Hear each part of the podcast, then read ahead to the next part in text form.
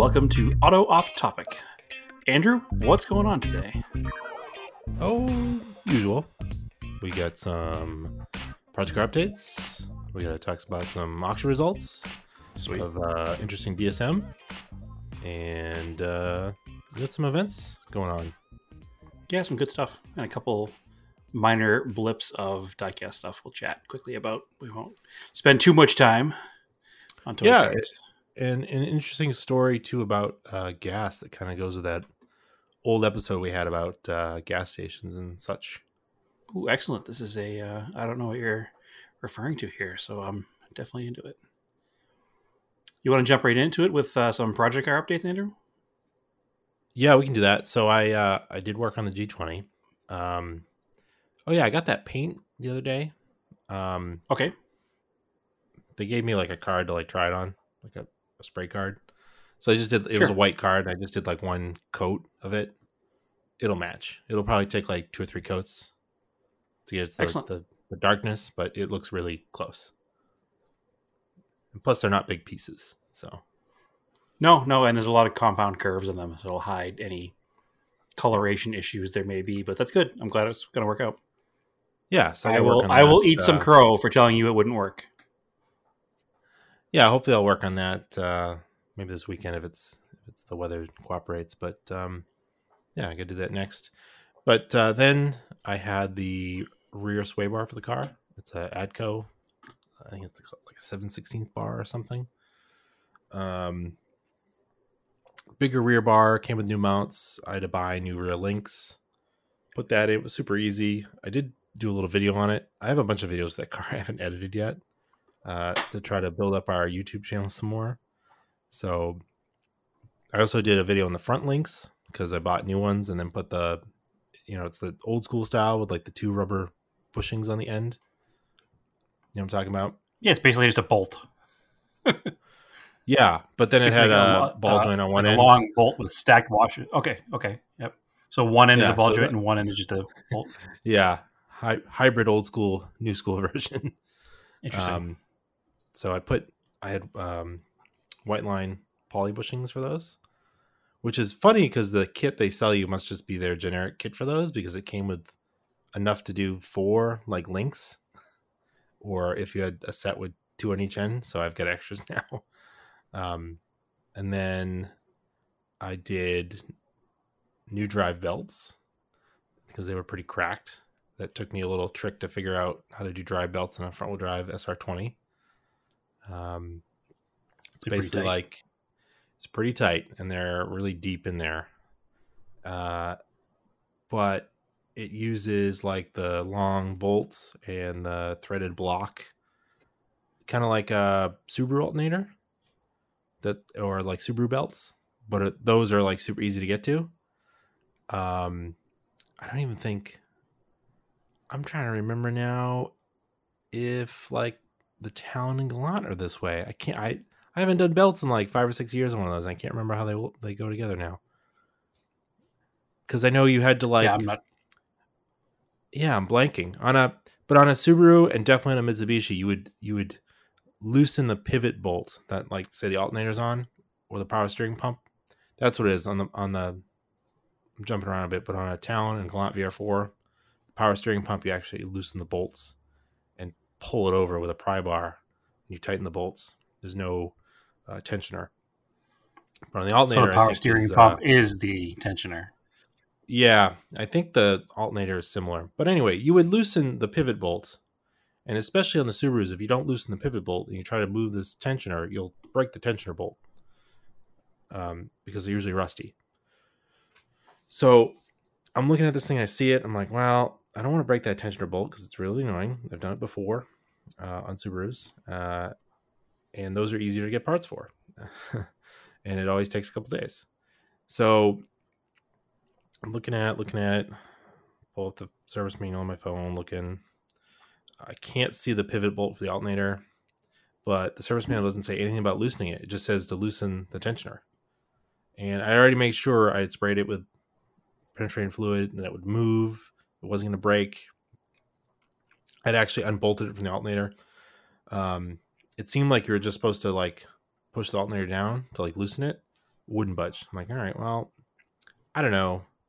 Let me try something. So I took a, I was over at my dad's garage. I took a, a brass punch because the, the alternator is aluminum. I don't want to hit it too hard and break something. And I tapped it uh, with the punch and a hammer, and it moved down. Like untension the bolt. So I, guess you just that bolt just lives in the mount at a certain tension, doesn't actually get tightened down, so it can't move. And that's how you do it. And the power steering pump was like the similar on this. It's on the back side of the engine. I had to um I actually did have to loosen this one because it rusted a bit. It was steel to steel. And I sprayed it with some lube. It wasn't that tight. I undid the bolt. And then I was able to by hand go up top and pull it forward to untension the belt. I've got some cuts on my forearms because it's really tight in there and you can't even go into the wheel well. But once I got it on and figured it out, it wasn't that bad. And they were pretty dry rotted and cracked. So Definitely good preventative maintenance. Well, yeah, especially because I was getting ready to do a track day. So the power steering pump belt also drives the water pump, which would be, be annoying to lose. And the uh, belt off the crank pulley drives the alternator and the AC compressor. So again, also would be annoying to lose to not have yep. the car charge. Um, yeah, either way, you wouldn't be driving the car home probably. No. So then I wanted to bleed the brakes. I put fresh Motul in them. Now I had done four calipers, new pads, rotors. It was like the, I think it was like almost the nicest pads you can buy on RockAuto for this car. Still not very expensive, like Centric, whatever super ceramic pads they sell. Sure. So um I I remembered now the right hand side rear caliper was seized. Like completely seized. And I replaced it and as soon as I pulled the hydraulic line off, the old caliper fluid started coming out. Totally normal put the new caliper on. It gravity bled basically before I bled it um, through the pedal. This is way back when I was doing it. I, I go over to the left hand side to do that one. I remember when I took the line off, like no fluid was coming out. I was like, that's a little weird, but yeah, I kind of remember that part of the story. So I, you know, put that caliper on, open up the bleeder. Nothing was really coming out. I'm like, that's weird. So I, I bled it with the brake, and it was a little hard to press, but fluid came out and no air. You know, so I didn't think much of it because it bled right. I'm like, cool. I did the flush. I got all the rusty colored. I guess the way to describe it would be like the fluid uh, came out like like a black tea, and the clean Motul that goes in looks like a green tea. Is like the best way to describe it. You know, like a dark it's like dark. Well, that's iced tea. Very convenient way to describe it because I'm currently drinking a glass of Arizona green tea, so I know exactly what you're talking about. Yeah, it's that very light golden color. Yeah. That's what fresh yeah. brake fluid should look like. If you've got regular iced tea and it's that dark golden color, almost caramel, that's dirty. And if it looks like Coca Cola, you're in real big trouble. It's, well past. Which yeah. the majority of cars on the road do look like that because nobody ever changes their brake fluid. It's an underrated fluid to change. It makes a huge difference, uh, especially do a track day because it, it heats up. You can boil it because it attracts water. So anyway, yeah, I definitely an overlooked maintenance item by a lot of people. Even like dedicated car enthusiasts often don't properly yeah. maintain their brake fluid. So originally, when I did the brakes, I didn't have four jack stands handy to to bleed the proper procedure. So I just did the normal furthest one from the reservoir, second furthest one from the reservoir because I was doing the rears first. Uh, but when you actually read the, the service manual, you need to have all four wheels off because you bleed the right rear furthest, then you jump to the front left. Like cross pattern? Yeah, it's got a cross pattern setup circuit. And then you do the right uh, left rear and then front right. Um, interestingly, when all the each one that I did, as soon as you loosen the bleeder, except for the um, rear left, like bled really easy. Like you could tell that the system was open. Um, the right one was like really hard to push the pedal. It was making like it's making like a squeaking noise when I was doing it. I was like, eh, I don't know. It's coming out with no bubbles. Kind of weird, but it should be working. Um. So anyway, uh, come to find out, and I kind of realized this during the uh, during the track day a bit, and actually on the highway, I had a panic stop on the way home. The car jumped to one side. Okay, The- so one side was definitely more grabby than the other. Yeah, the the left rear is not actuating as hard as it should. Like it's barely grabbing. And I'm almost wondering if this is related to the ABS light coming on because it's being tricked into thinking it's Oh. not working. Yeah, that could be it. So I want to try to fix this problem before I even attempt to change the sensor. Yep, for sure. I didn't even think about that. Um, because it, yeah, it's seeing the other side slowing down and this side not slowing down, and the only thing it can think of is that the sensor's bad, because otherwise the car is slowing down. Like it's sort of working. Yeah, possibly. I mean, I've, uh, stranger things have happened, right? Yeah, I I mean I figured it's best to solve this first, and then figure out if it needs a sensor or not. Yeah, it's worth a shot anyway, regardless of anything else. So uh, you again I looked through the service manual. Um, it's got a dual circuit proportioning valve, so it it's I believe it's similar to the way a Subaru brakes are set up, where they're across and not front to rear. So it's like the I think it's the front. Yeah, it's front left. Sorry, front right, rear left. Front left, rear right. Is like one's the primary, one's the secondary. And it actually shows you how it goes through the valve. But it's not like uh, some proportioning valves are just basically like a block with all the lines going in them. And there's probably restrictor valves in there. This one seems to have like some extra nitrogen thing maybe on it for ABS. Maybe it's some sort of damper. I don't know. Turns out it's not available anymore. Annoying. Much like most things for this car seem to not be available anymore. um like not even through looking at like I, I looked at like Partsouq which goes through like the middle east a lot of people use for jdm cars. And then i looked at Amayama which goes through like uh, japanese dealers. Uh so i found it supersedes another part number. It's literally so far i can tell this this brake proportioning valve is only available in 94 to 96 G20s and 90 to 92 Nissan Stanzas. So cars that just don't exist anymore, except in your driveway. Exactly. Exactly. So G20s have a little better chance of existing in junkyards. I'm to have to try to find one. It's it's annoyingly on the firewall. It's not something that people usually salvage because it's just not a common thing to go bad, but apparently it can go bad. Um so yeah, I'm to try to find one because I looked it up for some other non ABS cars, and it's basically just like a, uh, it looks like a junction block for like fittings. Hmm. Like it doesn't have this little extra thing on it. And maybe it would work, maybe it wouldn't. I don't know. I'm sure you could make something work at the end of the day. I mean, you don't you don't want to change it to like a a manual valve or anything, but worst case scenario, there are aftermarket solutions that would work to, you know, make it work somehow in the end. Maybe it's it's got four lines going in. Yeah, that'd be there'd have to be a way to. There's a way. What is a will is a way, right? Yeah, and I would prefer to just find an original part to put in it. No, ab- absolutely. But I think one of the neat things moving forward about you know older cars as parts become more and more scarce for cars that we like is there will be people who are figuring out these solutions for stuff like this.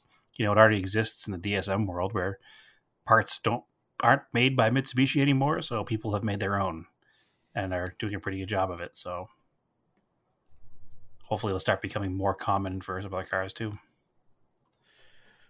Yeah, um, yeah. I'll just keep keep looking out for one. So if anybody's got a Nissan Stanza that they're parting out, Looking at you, Ethan. yeah, no, that's a is that a wagon? It's a Stanza Stanza van. Um, I assume it's don't the same. I don't know what year it is though. Oh, I don't either. It's, he's, he's the only person I know who actively owns a Stanza, though, so it made sense. I had to Google uh, that Nissan Stanza generation. I was like, I don't even remember these. What year And I was don't it? even ninety to ninety two. So it's a very square car. Yeah, I'm like, it was apparently replaced by the Altima, so it must have been smaller than the Maxima.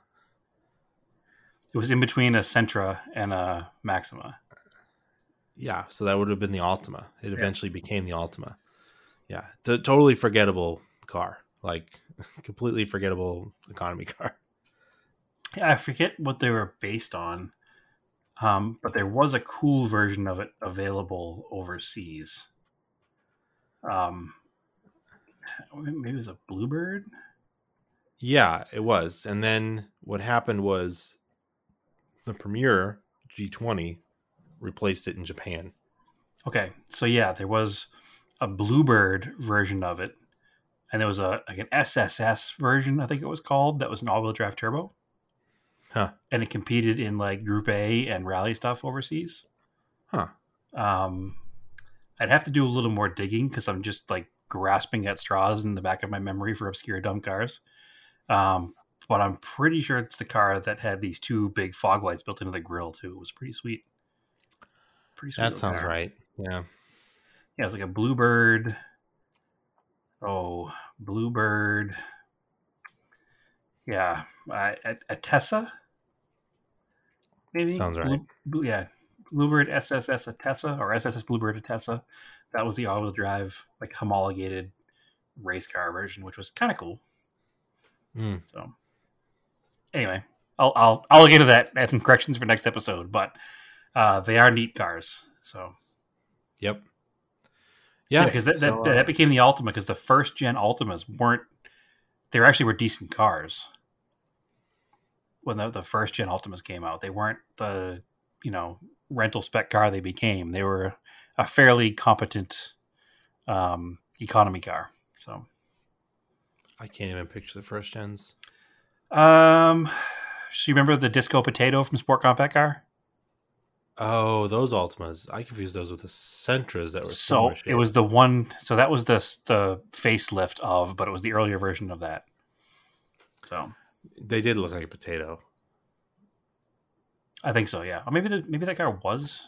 Well, now now see, man, you're you're, dig, you're digging too deep into the weird car knowledge. Um, maybe the car was a Sentra. I don't know. They were like they remind me of like this is weird, but like a seal's head. Like they look like the head of a seal. like if I you don't know what you're talking about, so I'll just leave that alone. But that's okay. All right, you know like what a seal looks like. the I head do of a what a seal, seal is kind of like. round and like frumpy looking. Imagine that as a car. That's what that car is. Uh, sure. I'll, I'll let I'll let your imagination go with that one. This is like we're both lying on the ground looking at clouds, trying to describe a cloud and not knowing what the other one's talking about. All right, all right. all right, Don't know what all you're talking about. All right. I'll have, to, I'll, I'll have to look up the um, disco potato too, because now I'm now I'm questioning that. I'm gonna have to pull out the uh, the old Google machine here and see if I can figure it out. So that was a Sentra. Dang, nah, I screwed it all up. So it basically looked like that car, but earlier. It was probably the same size as that Edge Generation Sentra. Hmm. So Yeah, I Anyway. can't remember what they look like. But moving have on. you, have you worked on anything? No, I have not actually. I haven't touched a damn thing. I've been back in Phoenix now for what a week and a half. Um, and not only have I not touched anything, I haven't even like set foot in the garage or moved a cover off of a car. I've just been too busy with other life stuff. So Not even any uh, cars and coffees or anything, huh? I haven't done anything. I literally have done nothing. Um, I have some life updates to go over a little later on in the podcast when it fits in, uh, and that will explain some of it. Uh, but last weekend, oh, I did. I did go to Cars and Coffee last weekend, but I didn't even bring a car. I didn't bring a car because I had plans to do something afterwards, and it was four till four's Adventure Machine Day, Yeah. which isn't really, you know, it's it's more like if I had a Range Rover or a Land Rover or a Montero out here, I'd bring it, but I don't. So I just took my Volkswagen to go out there and uh, meet up with our friend Chris because I hadn't seen him in about a month from being in Massachusetts. Here We hang out, catch up, grab some coffee, and then uh, I had some other stuff to do. So I didn't even bring a car to Cars and Coffee. So I just parked down the street and walked up. So it was definitely. Uh, I have I've been I don't know who I am this week, Andrew. I'm I'm very lost. All right. Fair enough. Uh, fair enough. thankfully, I uh, have cars on my desk to make me feel like a car guy still, because I haven't cool. I haven't I haven't touched a thing. It's it's it's been it's been weird, and uh, the weather's been strange here too. It's been very monsoony with like heavy rain and debris and wind and just not stuff you want to take your nice cars out in. I don't Yeah. I don't mind driving them in weather, but actively driving in like flash flood warnings and falling trees and all the debris in the road here after a rainstorm. It just it would it would it would border on abuse of the car. So everything just kind of stayed tucked away and not touched and not worked on and not nothing.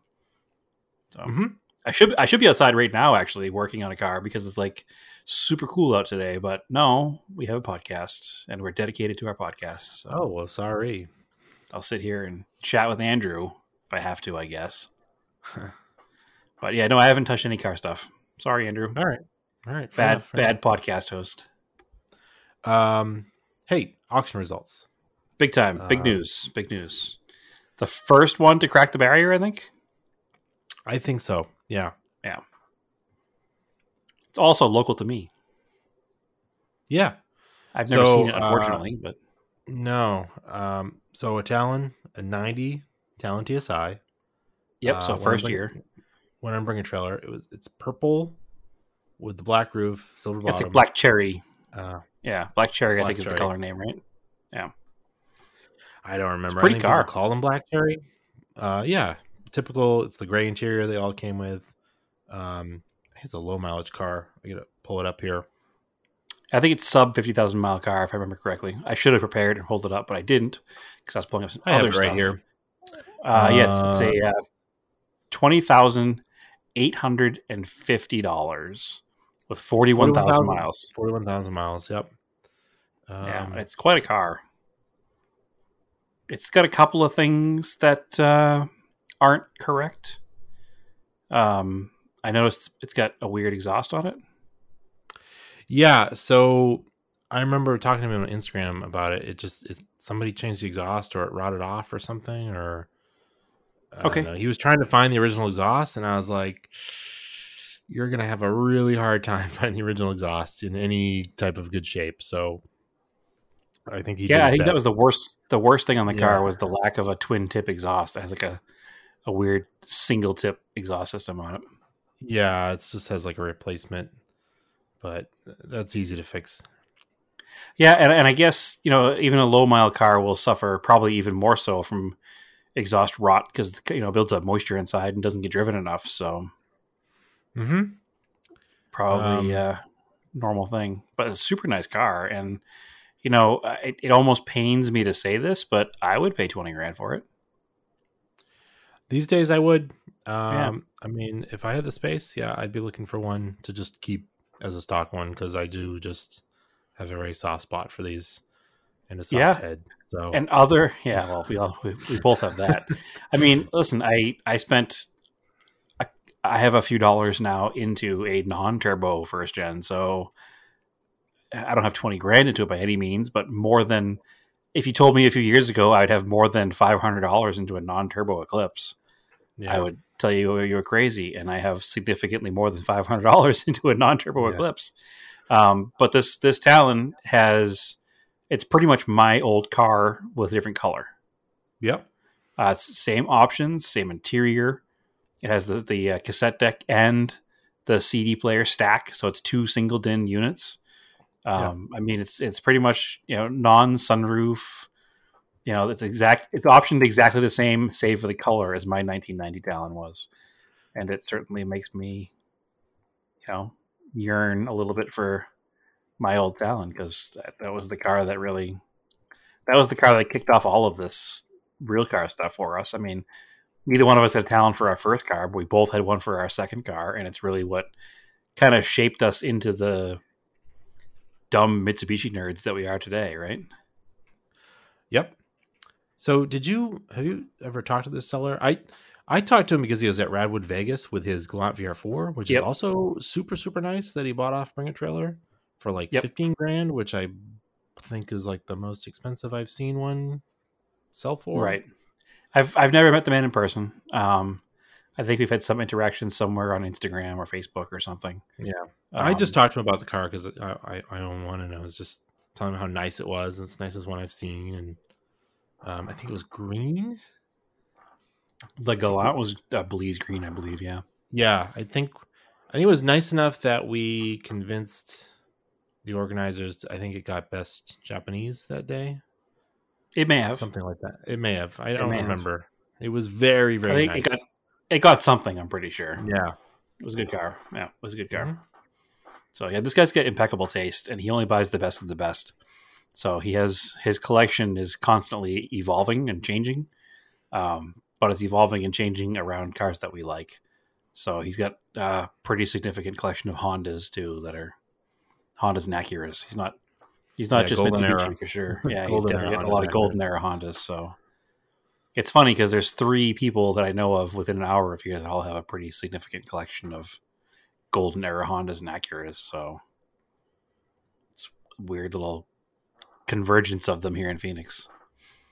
Well, they're neat. This car's neat. I uh, it's neat to see one. You know, obviously it's a, a collector spec car, and twenty thousand dollars is not what they're all worth now. But it's neat to see one getting the recognition that it deserves um, as a collector car. They kind of have faltered for a little bit. I think one sold for like fifteen, maybe not too long ago, a year ago. a year ago, Yeah, I think Um, so. And there were some that were in the ten. There, quite a few of them in the ten thousand dollar range. Yeah, so- for a few years before that. Yeah, so, I, I would if I found a nice one, I would. If I found a nice one and it happened to pop up in a moment in time where I had the money to buy one, uh, I would certainly not. I would not not buy one for twenty thousand dollars if I could. Had I been in a position to. I just think that they're a good car that you're not going to lose any money on, and they're one of those, you know, up and coming collector cars. Um, what I also always look at because, you know, my other dumbness is conquests. So one just sold yesterday on Bring a Trailer for twenty two two fifty. That's so those are also the most yeah. expensive one, right? No, there was one that there's one that touched thirty, um, but it only had like eight thousand miles on it or something. This is a this is a more reasonable car. It's a seventy five thousand mile car. Um, yeah, it's a very nice car. It's an 89, so we've talked about that before. 89 is the year you want to get. It has all the correct options. You know, was, uh, I think it has the SHP package, the super handling package. Um, it has louvers, which I don't love, but hey, they're there. Um, and it's just a super clean car. It's actually in New Hampshire. It was in New Hampshire. I don't know where it is now. It was it was in New Hampshire where it sold from, but it's again another one of those cars that for years a 75,000 mile conquest was a $4,000 car, which as a cheapskate enthusiast, obviously I appreciated. But now as somebody who wants to see them saved and not all driven into the ground, I also appreciate seeing a $22,000 conquest because it means this car won't be driven every day and driven to the ground. It will be, you know, owned and maintained and and taken care of forever. So I'm into it. I'm happy with it. I like it. There's another one ending tomorrow at Sotheby's, so that'll be interesting to watch too because Sotheby's is a interesting, more spendy platform, and uh, it'll be interesting to see where one at Sotheby's goes to. That one's got some more miles on it. It's also an 89 Conquest. Um, I think it's offered at no reserve, so hopefully it Hmm. goes for decent money. I don't know if it's online bidding live or if it, all the bids go tomorrow. I'm not sure exactly how that works with Sotheby's, but it's supposed to sell tomorrow. So I think it's an in person auction. But that'll be one I'll definitely be watching tomorrow because it's one of my favorite combos the you know, bright red over the tan leather interior, which is one you don't see very often. Usually, red's got a black interior and tan interiors with a white car, but it's a it's a neat car, and I'm definitely into it. So I have some other auction news, Andrew. Oh yeah, uh, I have a new job. Congratulations. I uh, I know you already know, but that's okay. I uh, I no longer work in the insurance well, industry. Congratulations, rescinded. Yes, I uh, I no longer work in the insurance industry. Um, an opportunity arose here in the area that kind of fit everything we do, and it really fit my want and desire to do nothing but look at pictures of old cars all day and discuss them. So I kind of jumped on it. Um, I say it's auction news because I'm working for one of the one of the top five, maybe even top three online vintage car auction houses. Um, it's autohunter.com. It's presented by classiccars.com, which is a long time existing online platform for selling cars. Um, and then our main parent company actually is Barrett Jackson. So it's a pretty interesting place to be. Um, I never I didn't set out looking to work for an online auction company. It just kind of happened. Um, the opportunity arose. I, I took the shot and and and took the job. Um, so basically, I sit at a desk all day and look at pictures of old cars and you know determine values and set reasonable reserves on cars so that we can sell them through and get cars on to their their next their next owners. Uh, it's definitely eye opening being on the other side of it you know, seeing what the cars come in at and, you know, what customers think that their cars should sell for versus what they probably will sell for. And, you know, trying to meet that happy medium of making the customer happy and also making it a level of car that we could sell for that price. You know, somebody I, I, won't go into specific examples because I don't want to, you know, we're we're, we're public here, and I don't want to have somebody hear me and say I'm making fun of them specifically. But if you have somebody that thinks their car is say worth two hundred thousand dollars and it's a thirty thousand dollar car, you know, it's an interesting conversation to have. Um, it's neat to kind of see the back end of that. Obviously, two hundred to thirty grand is a uh, a big you know a big delta, but even some people that will see you know, a 1990 Eagle Talon sell for twenty thousand dollars, and then the next day they'll be like, "Well, I'm trying to list my 1990 Eagle Talon for twenty thousand dollars. Will you list it?" And then you know, if it's a nice car, obviously we'll look at it and, and say, "Yeah." But having that conversation with them when it's a hundred and fifty thousand mile car with, you know, a repaint and maintenance and modifications, and we're like, "No, you know, you're gonna have to list your car for, oh, I don't know." we'll put a reserve of seven grand, you know, mm. and it, it's becoming it's it's interesting to see um, where those numbers come from and go to. Uh, trying not to be too aggressive and you know ticking off customers, but at the same time trying to make sure that you know we put the car at a reasonable number so that it sells and we can maintain a decent you know percentage of sales because at the end of the day you want to keep your sales up because people are going to use you because your car's gonna get sold, right? So it's it's interesting being on the other side of it, and it's uh, some a lot of neat stuff happening with you know Barrett Jackson acquiring the company and learning all the ins and outs of some Barrett Jackson stuff and trying to figure out what's happening there. And it's it's it's going to be exciting for me, um, and I'm pretty sure this is going to make some interesting podcast discussions in the future too, especially when events start happening. So uh, there's a lot of stuff going on behind the scenes that I can't talk about yet, but I'll be excited when I can. Let's put it that way. So, awesome. Um, uh, yeah, I'm I'm pretty excited, and it's I gotta say, what Andrew, it's a trip because I've spent my entire adult life working in and around cars. Right. Exactly. The biggest frustration for me was working in and around cars. I've never worked with car people,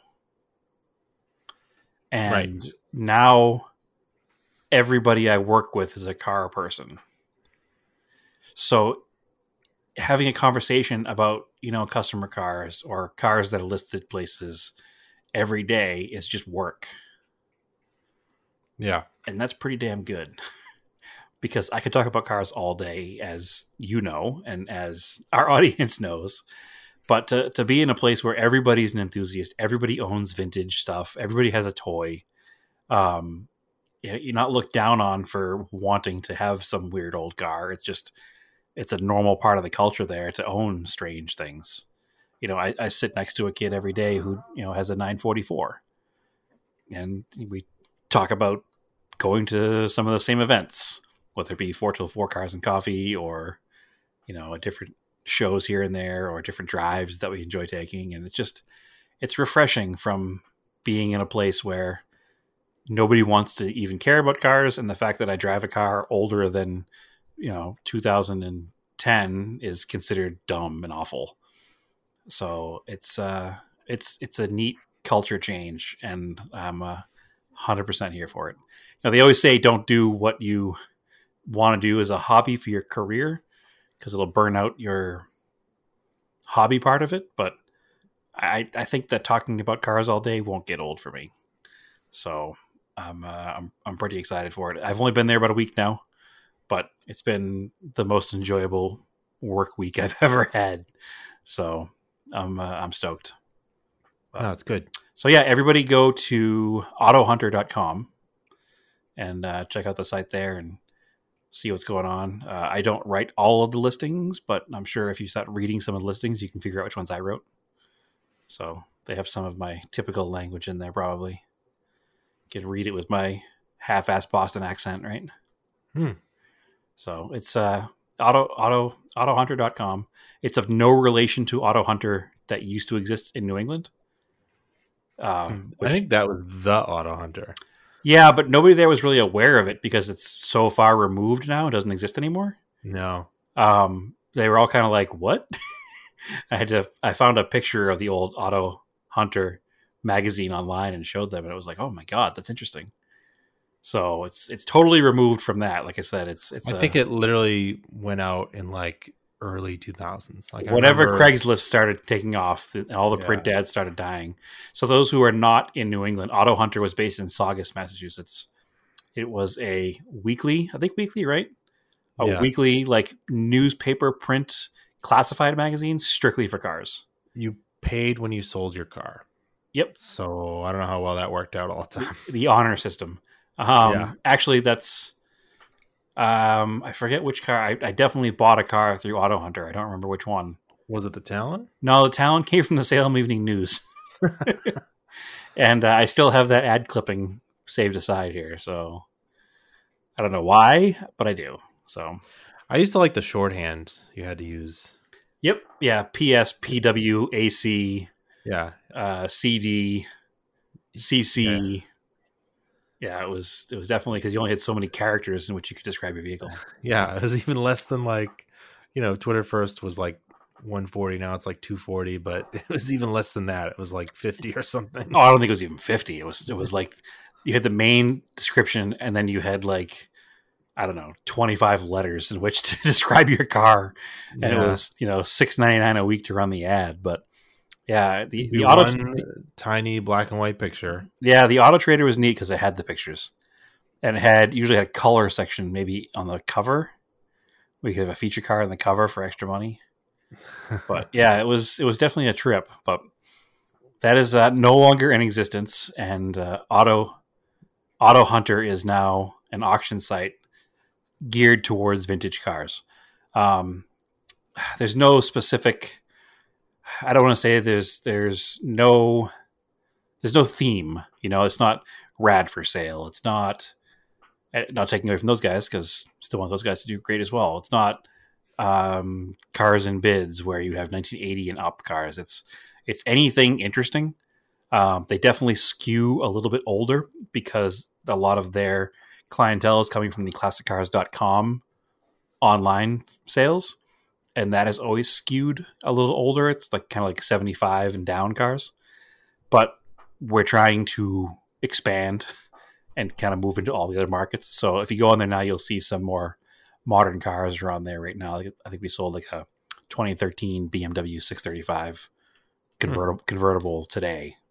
Um, we've done a couple of new Shelby GT 500s, and currently there's a Mustang uh, Saleen S281, like a 2009. So there's there's some newer stuff on there. Um, I did I did do a search to see what Mitsubishis we've sold because you know Mitsubishi nerds, and apparently we've sold two 3000 GTs and a Diamante VRX. Interesting. So yeah, yeah, there's been a couple couple cars gone through there, but you know they're based here in Arizona in Phoenix, um, but it's a North America wide site with cars all over the U.S. and Canada for sale. It's not just local cars; it's it's seen everywhere, and it's it's growing quickly. So it's it's neat to see that. But anyway, yeah, that's my that's my big news. Um, that's why Andrew is being ever patient and waiting for me to get home today because I get stuck in traffic, and we're recording this at very late time in New England. Oh yeah, I guess it is. I did have a I had a coffee with dinner, so Okay, perfect. So you don't care at all. All right. Never mind. Yeah. Suck it up and do the listening. Do the do the listening. Do the recording. yeah, I'm stuck. I'm stuck in work mode. Do the listings, listings, listings. I guess so. But uh, it's it's it's really neat to see the cars that are out there for sale. It's absolutely amazing to me how many cars are put away in garages and just not touched. I mean, the stories that come in, like you know, you know, bought the car in 2007, have driven it 430 miles. It's like Mhm. so crazy to me. I don't I don't understand how much of that exists and Yeah, What- there's certain cars like um you know, you, you should have instead of buying that car, you should have parked that money in the stock market. Yeah, and it's not even it's not even cars that they're buying as an investment. It's just like I mean, again, not to be specific, but let's say, you know, a 1975 Pontiac Bonneville convertible, like you bought it in 07 with 40,000 miles on it and now it's got 40,230. And now you had to put all new tires on it and put a battery in it and do all the fluids and just to sell it and the car is not worth anything still it's just a, it's it's a it's a weird it's weird to me to see how many cars are out there. It just means that we need to get bigger on the campaign of hey man, drive these things like they're cars. they're meant to be driven. There's no Mhm. there's no reason just to park them. It's you own this cool thing, get it out there and let people see it. You know, let them see how it used to be. I mean, I don't like I said, I understand not taking on the daily commute, but take it out on Sunday morning for ice cream with the family or something. It's just interesting to me. There's so many of them. You know, Yep. Co- Cobra Kit cars with a, a thousand miles on them that were built since 2005. Like, how could you not put a thousand miles in that car the first day you finish it? Like, it just doesn't make any sense. I think the thing with the Cobra Kit car, you got to be real into it.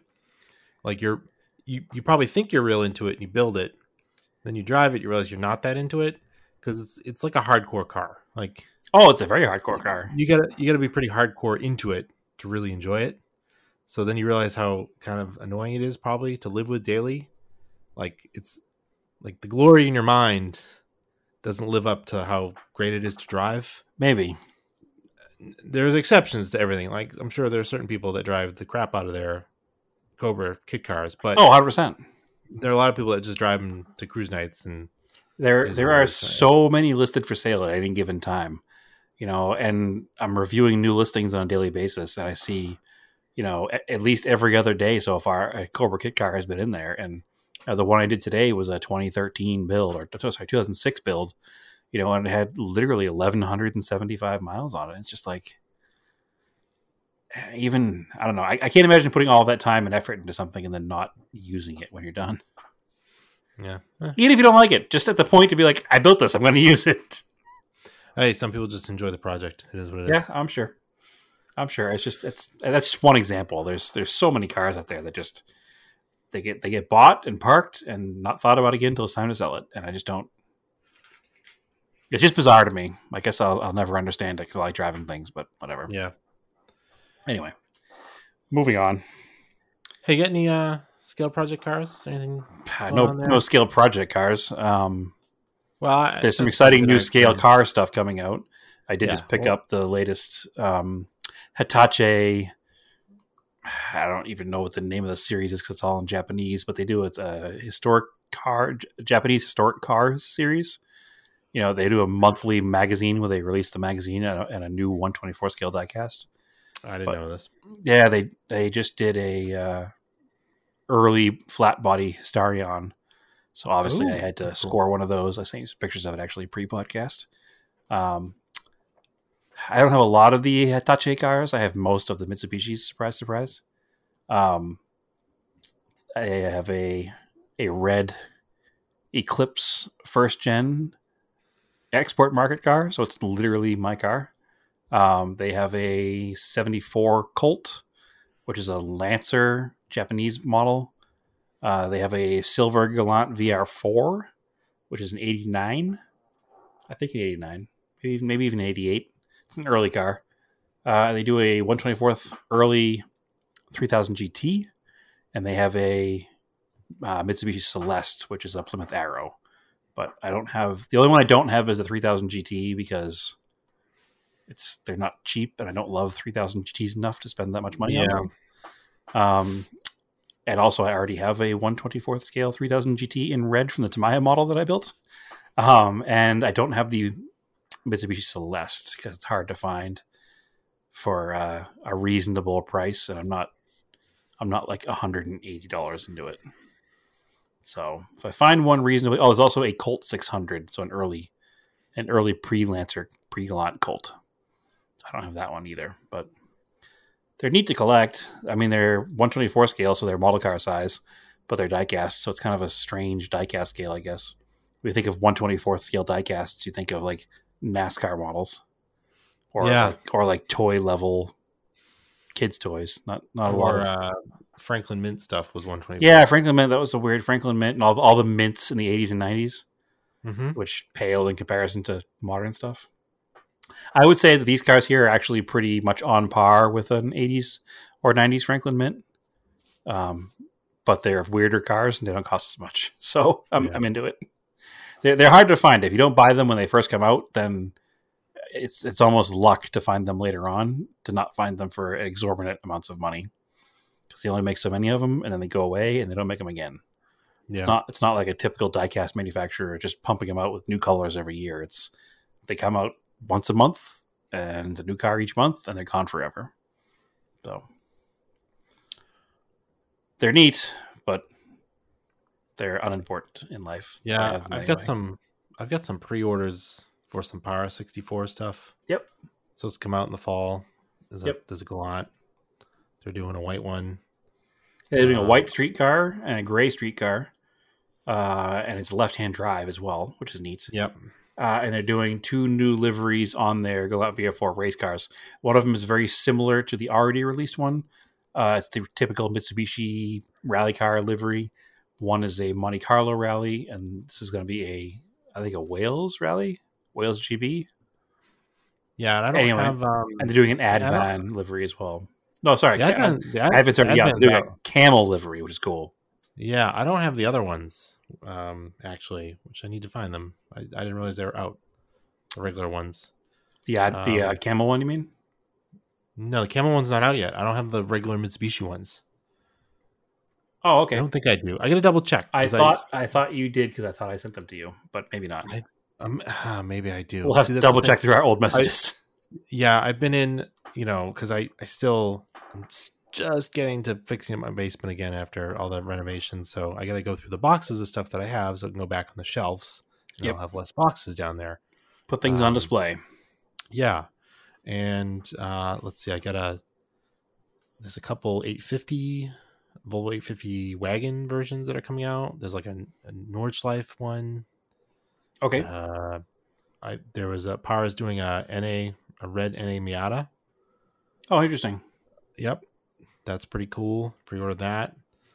Problem is I pre-order them from 99 yeah, 1999.jp, That's co.jp. co.jp and then I forget. And they come and it's like a gift. You're like, oh, cool. Well, I get the email like, "Oh, your pre-order's in." I'm like, "Oh, uh, it's only 20 bucks." All right. Oh, you don't pay from ahead of time? No. Oh, okay. See, I like you pay from ahead of time, and then you know, four months later, something pops in the mail. You're like, what is? Oh, sweet! I already paid for it. Nice. Yeah. So Oh. yeah, that that stuff's cool. Yeah, there's some other stuff coming out that's that's interesting, but I don't have enough details in front of me to get into it. But um, there's an uh, Advan version of the Starion race car coming out too, which Ooh. I'm super excited for. So anyway, uh, you did some events this week, Andrew. You want to uh, you want to talk about I your, did. uh, so, track night? Yeah, so I did the track night at the beginning of the month at uh, New Hampshire Speedway, Motor Speedway, NHMS. Um, That was in the Galant, before right? in the Galant. I'd been there before. Uh, the fir- very first time I did it, 2008, was in the STI with an instructor. So I actually knew the track pretty well.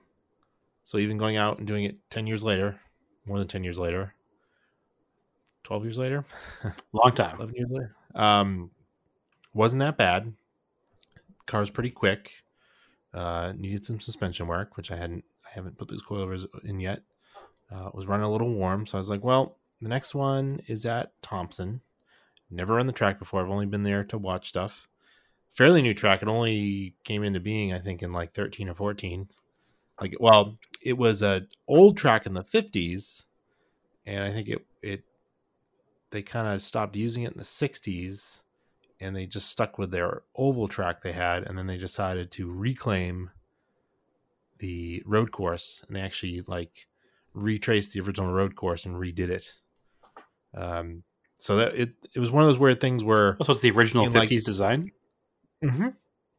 in or basically, and it's one of those weird things where I thought in the early 2000s we would never see new racetracks in New England, and we had like four or five be built in the last 15 years. Like there's Thompson, Palmer, Yeah, it's it's actually it's Club actually crazy. Canaan was another old track that was reclaimed. Yep. Uh, yeah, it's wild. Um, Yeah, I was Cool. listening the other day to a, a, a smoking tire episode, and um, Matt Farah was talking uh, very positively about what Palmer is and how, how nice the facility is and how cool it is. It's just like in the middle of Massachusetts, where you wouldn't think there'd be a racetrack. yeah, it's wild um, that they all exist. And then even just looking at uh, Motorsports Reg, all of the track events that are available, like so many track events now. Like it used to be there was like one or two clubs when we were like getting into this in like the early 2000s. Now there's like 10 clubs that do stuff. Yep. Um, there's no shortage of it. And that gets to my point coming up. So, um, anyway, I want to go do Thompson.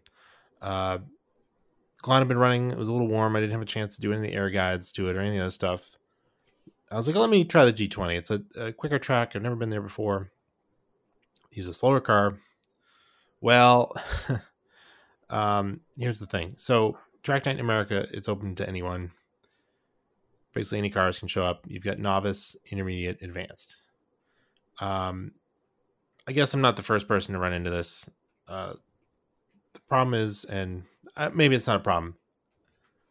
I don't know. It's it is what it is, right? So modern cars in the last ten years, modern sports cars, incredibly capable. Like anything, Modern cars, modern cars in general, it doesn't it doesn't matter. I mean, uh, we But talked about this before. especially- It's th- 300 horsepower out of a Camry nowadays. Like, what, Okay, what- but that but I don't give a shit about the Camry because it doesn't handle well. So disregard that. If you go out and you buy a modern sports car, you want to use it on a track. I get that. sure. right? Yep. So you you bought your new Camaro, your new Mustang, um, you get your new Corvette, your new Porsche 911. You've never done a track night. You've never done a track day before. You're gonna go do track night in America. So you show up. You're in the novice class. You're fast as shit, like out of the bat, like you're, uh, Yeah, like which you is can't not be. kind of terrifying. um, but yeah. it is what it is. That's just the way it is. I'm just I'm getting back into this from being I like I stopped autocrossing in like 2011. I used to autocross all the time. And I had the benefit of having I had a 2000 SI I started with in like 04, so a new car at the time. Uh, then I had an 05 STI, and then I had my Evo 10, so like very modern, very quick cars at the time. Uh, now I'm getting back into this. I just have older cars. I show up with an older car. It's I can't even keep up like in the novice class, and that's the that's the problem. That's my main gripe, and uh, maybe that's my problem. Maybe that's the SCA's SCCA's problem. I don't know. I mean they they felt bad like they're trying to like work with me. I'm like I just like I don't know the track. Um, I'm trying to get comfortable going faster, and it's like basically there's like four straightaways at Thompson, and like it squiggles, like it's got a long straight that you can hit over hundred on into a sharp hairpin, and then it's got like a bunch of switchbacks, and then it kind of pops you back out through their oval and back out to the main straight. Uh, but basically, each one of those straights is a passing zone. So I'm trying to like not go too hard down the, the straights because I'm just trying to learn this car. That's the other problem. I should have like autocross with this car first to like figure out the handling. Probably my mistake to go to a track track night first with it. I was, you know, I've had the the the Galant for a lot longer, so I'm a lot, a lot more comfortable with it. Um, and then turns out it has this brake problem. So when a heavy brake right. car is moving around more than I expect, like it felt just wicked squirrely, and I'm like that doesn't. I'm like that doesn't feel like the rear bar. Like I've driven front wheel drive cars with a fat rear bar. They don't handle like that. Right. Um, because my STI used to have a Type R rear sway bar, uh, Integra Type R rear SI. sway bar. Your SI, not yeah. STI. SI, yeah. Um. So, yeah, I'm like, I just felt like a rolling roadblock because I'm, I'm trying to manage, uh, keeping on the line, taking this corner, but I'm also driving my mirrors more than looking out the front windshield because there's people behind me. So I'm trying to give point bys because that's the thing, right? Like I don't want to, like I understand. I also paid for this track time too, but like I don't want to aggravate people and then have somebody do something stupid and wreck into me, like because right. they're getting annoyed and they can't go past me because they're also technically uh, novices too. So it was just like I don't know. It, it's it sounds frustrating. I, I, I totally understand where you're coming from. It's almost like there it. needs to be a dedicated slow car night, but it's hard. How do, how do you quantify that? How do you qualify that? And how do you make it make sense financially for the club to run it? You know, exactly. it's, it, is it a slow car night? Is it a vintage car night? Like, how do you do? And and I how, get how do you like, do that? A lot of people do it in slow cars, and like, like, what's the big deal? And it's like, well, you've probably been doing this a lot longer, and right. you're used to going really fast and a fast driver in a slow car will trounce a, a new driver in a new car any day. Like sure, like absolutely. Like you can you can totally fl- if you knew how to drive the track and you're comfortable going fast, you could absolutely flog people in my G20. Like yeah, I'm sure. But I just yeah. wasn't. I'm not used to it. I just I've been but out. You're Andrew Pascarella, not Randy Pobst. like you don't know yeah. that yet. You're learning it. Yeah, I'm totally I'm trying that. to manage learning it, and it's just like it was just so nerve wracking. I was like, this is not relaxing. This is not enjoyable. I think right. the difference with NHMS, it was uh, it has a lot of elevation changes. Okay, a lot of slower sections, and we we just ended up more spread out, and it wasn't really bothering me that much. Like I really didn't have that many people come up on me.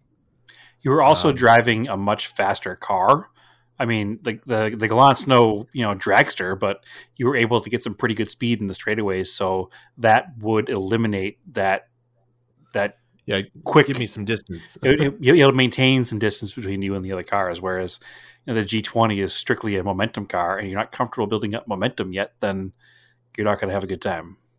Yeah, I, I I literally hit like 60 on the front straight because I'm like, I don't want to go over 100 because I don't know how this thing's going to brake into the front hairpin that only has like 100 feet of runoff to a wall. Yeah.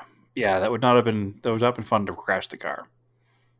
Yeah. So. Th- that's the point. Like, I'm not, it's not a door to door race here. Like, I don't, yeah. Like I don't need to have. We, have said it before. I think we said it last time we talked about track days. Like, you can't win a track day. You can only lose a track day. So let's try so not I'm to at, do either.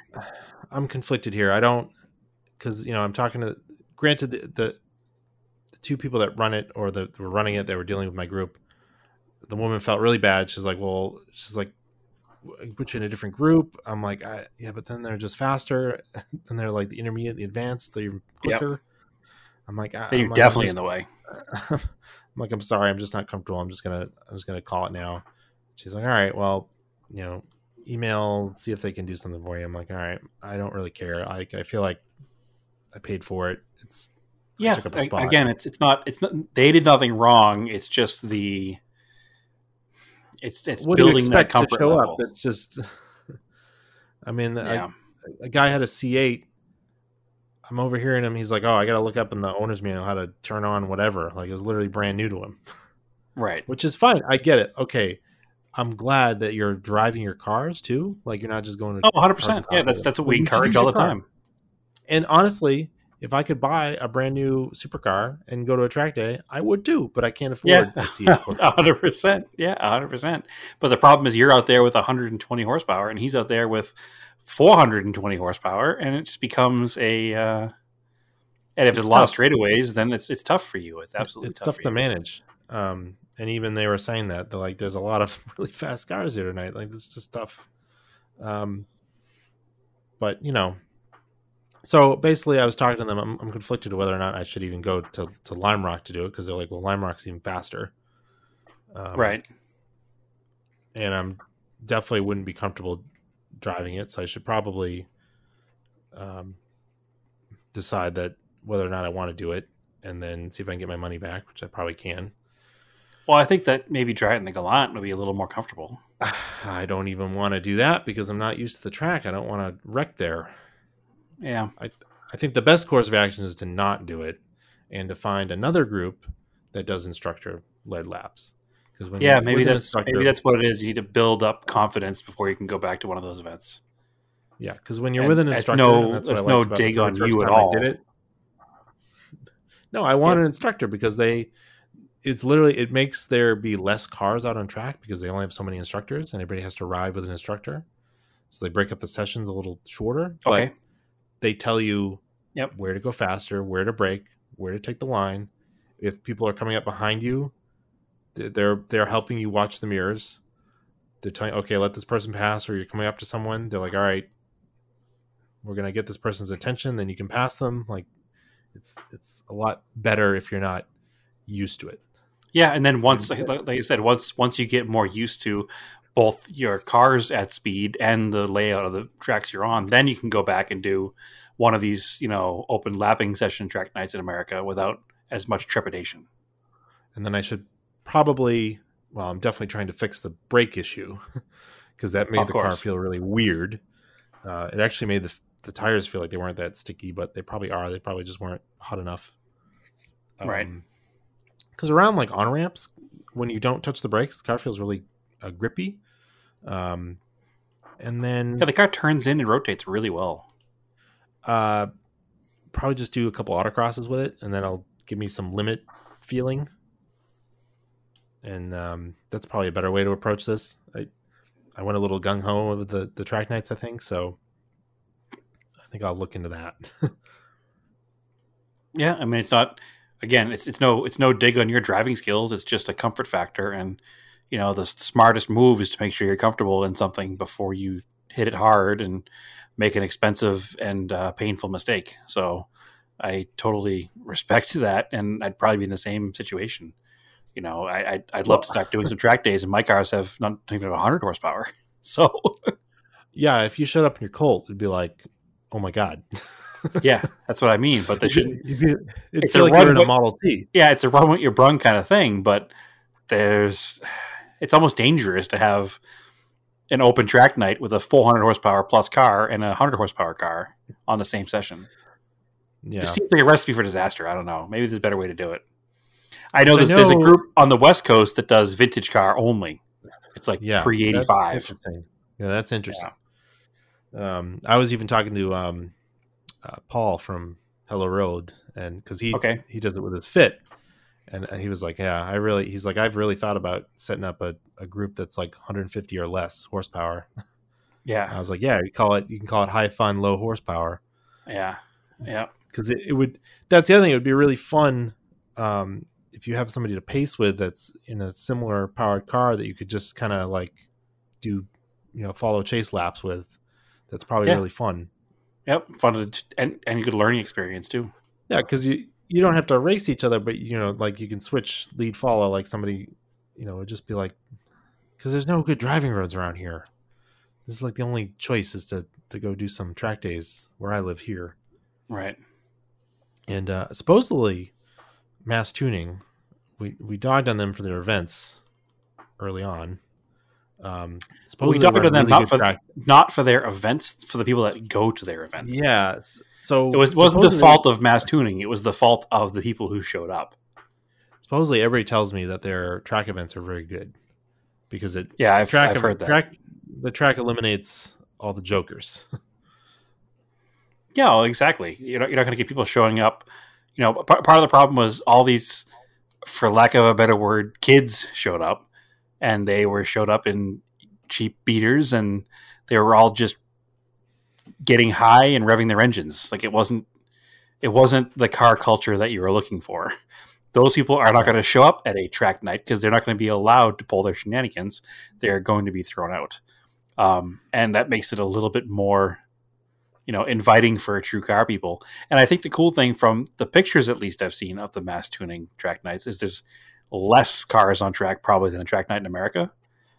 And there seems to be a good number of smaller displacement Miatas and Hondas and things of that nature. Yeah, I did see that they. I was looking at their schedule. They're doing like a specific Honda day. I'm like, oh, that makes sense. Like, Right. yeah, I, I bet like if I was into doing it right now, if you asked, like, hey, can I bring my front wheel drive Infiniti? Yeah. Can I bring my basically similar- Nissan, my Nissan Civic sedan? yeah, you could you might be able to get a pass to get in or something. But Yeah. so anyway, that's my experience. Uh, you know, not as good as the first time, but trying to figure it out. yeah no it's definitely it's definitely a neat thing and it's it's nobody can knock you because you tried it and by trying it now you know what you need to do to make it to the level where you can enjoy it Yeah, so i think that's that's the important thing to remember like everybody's got to start somewhere right anybody who gives you crap for saying that hey did, did you do it and if you did it did you do it in a 100 horsepower car your first time with with a guy in a brand new corvette pacing you and a guy in a brand new porsche next to him and a zl1 Yeah. camaro behind him and yeah, it just felt a bit like, uh, all right, you can like, here's the deep end. Like when I just want to wade out and like doggy paddle. right right So, anyway, uh, other events coming up this week is uh, Lime Rock Historics. Yep. Labor day Um, weekend every year Yep, that should be pretty cool. Stephanie and I are going to take uh, a little Marco down there on Saturday. Check it i out. I will not be there because i am not in new england Nope. Actually, I'll be Uh, I'll be not doing I'll be not be doing car stuff this weekend too because I'll be in Oklahoma. Yep. Uh, coming up in October, I think I forget what day now. Greenwich Concourse, Concourse, Concourse, Greenwich, the Greenwich Concord. Yeah, I'm not sure how you're supposed to pronounce that. It's green. It's spelled Greenwich. It's Greenwich. It's Greenwich Greenwich. Concours d'Elegance. October 22nd to the 24th. Um, I bought tickets for Saturday, so I'm going to go check it out because that is the same day as the Radwood class. Okay, yeah, I think the main day is Saturday. Yes. Um, yeah, I don't know. Just be aware it's not an actual Radwood. So, Yeah, don't don't just show up in your 80s 90s car and costume and expect to get in, because unfortunately it's not that. It's like a it's a Radwood display at the Greenwich Concourse. yeah. So if you want to join, I don't know if it's is it still open to apply. Probably not. oh, I have no idea. I Yeah, I assumed don't- it would be inv- invite only. I think you could apply. Maybe I'm talking out my butt now, and I don't know for a fact, but I thought there was like a My only gripe with them is it wasn't made very clear early on that it's not an actual Radwood. right. Uh, so a lot of people got really excited because it's the closest one to New England, but it's Yep. not an actual Radwood. It is a fancy concourse, uh, and the tickets are like eighty bucks a piece. Yeah, they weren't cheap. Which concourses are But that- not? Yeah, so you can you Yeah. can still submit your car for review. Yeah, So if, if you're if Um, you have a car that you feel is worthy of a concourse and is also a Radwood era car, you can submit your car for review at Greenwich at radwood.com. uh, okay. So Which I did learn something. So it's it's being held by Hagerty, uh, and also Hagerty's been doing a ton of events. This is not an in- advertisement for Hagerty. It's just happens. to hey, be- listen, I I endorse them hundred percent. Yeah, they were involved with Track Night in America too. They're just everywhere right now. Um, if you're a Hagerty customer, uh, I didn't really realize this, and I may have talked about about going to the IMSA race at Lime Rock. log in and go look at the drivers club events section that you automatically get with your um, insurance policy because you can often buy discounted tickets through there. You actually Um, do pay a little more for the drivers club. Okay, it's not but I automatic think with it's your like insurance. You, you, it's like thirty dollars a year. It's so cheap. Yeah, I think it was really easy to opt in and not opt out. So Yeah. I think most people get it. But yeah, so anyway, I basically paid for that subscription by buying the Lime Rock tickets for the historics. So they're normally $45 and through Hagerty, because I'm a driver's club member, they're $25 each. And they have a Hagerty car corral you can park in. So inside the infield, which is huge. You don't have to walk super far. It's forty five dollars a year on top of your insurance. Yeah. So But it's full worth it because it also comes even if you don't go to any events, it comes with a monthly magazine. That's a super high quality magazine. Yeah. Um, so and then for the Greenwich, it was like a twenty percent off coupon. So so there's that, and then also that was the other thing at Lime Rock. They have like cabanas with like drinks and snacks. So like definitely, it's pretty cool. Like I, I was like, man, I really need to make sure I double check this every time there's a car event that comes up that I'm paying for. Yep. Yeah, for sure. Yeah, you could. Uh, I mean, I'm just looking at it right now, and not even events. Like you get 10% off of an order at California car cover, 10% off Yeah. of Coker Tire, 15% off Griot's Garage, like 25 bucks off every track night in America you want to do, 20% off Skip Barber. Yeah, I've Like yeah, I've used that. and Yeah, they uh, and they'll also they'll insure you for a track night too. Yep. Like they'll they'll give you specific insurance just for that night. So Yep. it doesn't go on your regular policy. Pretty crazy. Well worth it. so I'm looking for their events thing. I don't see it, but I can dig a little deeper later. yeah, all right. So we're getting a little long here, but let's get to the topic I had. Was uh, we talked about gas stations and gas? Uh, this was probably a couple of years ago now. Um, Yeah, we were talking about why certain states won't allow you to pump your own fuel and how it became the standard across the country and the history of fueling your car pretty much. We did a whole episode on. Yeah, so apparently um, Algeria has become the last country to stop using leaded gasoline in 2021. It seems weird that it still exists. Yeah. Um, I don't didn't know it still existed because it seems weird that manufacturers would still be making a car for the Algerian market that ran on leaded fuel. Well, it's interesting because apparently um, this is from an NPR article, and I guess I started on Twitter, and some people had some issues with it. Some they're like, there's some minor facts that weren't checked. Like it was still available in, or it is still available in aviation fuel, Correct. off-road fuel. Yep. Yeah, like race fuel. Um, that's why it has a sweet smell. Um, turns out it's not very good for you. lead. Yeah. Um, and yeah, it's interesting. So they early on they realized I had to double check with my dad here what lead was used for because I kind of forgot because the article I think was also wrong about that. Um, so let's see here. The article says, uh, The article says it was 20 used to improve performance in 1921. Yes. Uh, and then there are other. Now it says there are other additives that could serve the same purpose. Today it's ethanol, which I don't think is true. Ethanol is used to thin gas out, basically. Um, Yeah, and keep and keep corn farmers in business. yeah.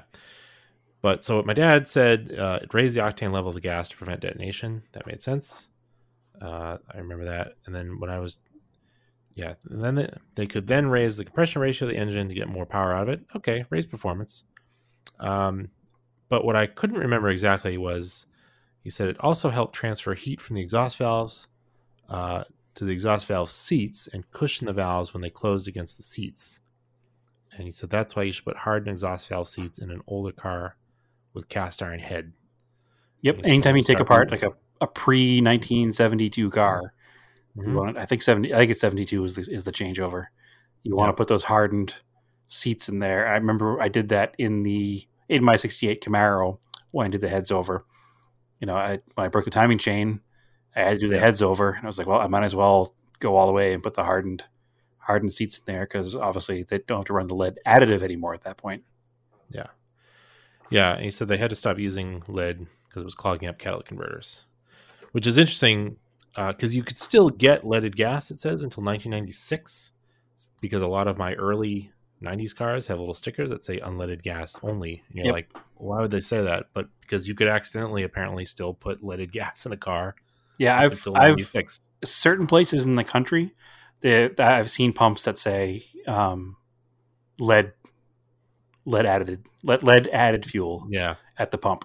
Still to this I've day, seen, I think actually. I've seen ethanol free ones, and I try to get if I see that, I try to use that gas because that. Oh yeah, for sure. You get you get way better mileage out of it because uh, ethanol doesn't have the same burn power. It's not watered down. That's basically ethanol is basically watering down fuel. Yep. So, well, it's neat that th- this country's not going to use it anymore for just everyday driving vehicles. I'm just, like I said, I'm surprised it still even existed as a an option yeah, wild, right? for a daily vehicle. Like, it seems like such a a strange thing for a manufacturer to be like, well, we got to make the cars for Algeria with different valve seats because they still use lead in their fuel. Like, so strange. Uh, we didn't talk about so the reason why it was so bad and quickly they quickly realized they needed to get rid of it was because if you use it in a fuel, it comes out the tailpipe as emissions. It literally was like aerating lead. Like so That's for fine. a long time there yeah, yeah, for a long time there was literally just lead in the air. It's really good for developing children. Yeah, that's that's where they were finding it. They were finding it in kids and like in people and early researchers are like, where's all this lead coming from? Like, couldn't they couldn't figure it out, and then they finally realized that it was being spewed out of the tailpipe. yeah, it's it's, in, it's so. nasty stuff for for a developing yeah. child to ingest that much lead, and that's part of the reason that you know you have all these lead protocols for paint in old houses. You know, if you get a house built pre nineteen seventy five, or oh, seventy seven, whatever year it is, they want to you know you have to get a lead inspection to make sure there's no lead in the paint on the place, so that you could actually sell the house because they don't want children eating lead chips anymore because turns out it ain't good for them. So it's just strange how much well, stuff lead was in. You can get it just from even just contact. It's it's um turns out. Yeah, it's crazy. Even even our we our son had to be tested because and it was like a some normal acceptable amount and the pediatrician was like yeah that just that's just like a baseline it just exists like it's just out there. it's wild. Even, yeah, even this because this house we we tested different multiple different spots and couldn't find lead. So at some point it was either painted over very heavily or or removed. Yeah, because your house was built in what 1922? 1920. 1920. Yeah. Yep. So there's definitely lead paint in there somewhere buried deep. Yeah, but so just it's and it's even it's not even great for adults. Like it just no, I'm not. I'm not saying that's exclusively bad for children. It's bad for everybody but it was exclusively bad for for children because it affected something in their their neurological system to and it stunts their you know learning ability. It's nasty stuff. Yeah. It's not good. Mm-hmm. Yeah it's interesting though. But anyway so neat followed up with that. Yeah.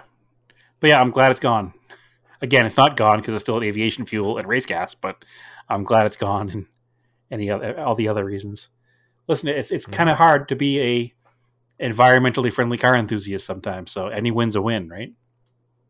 Exactly.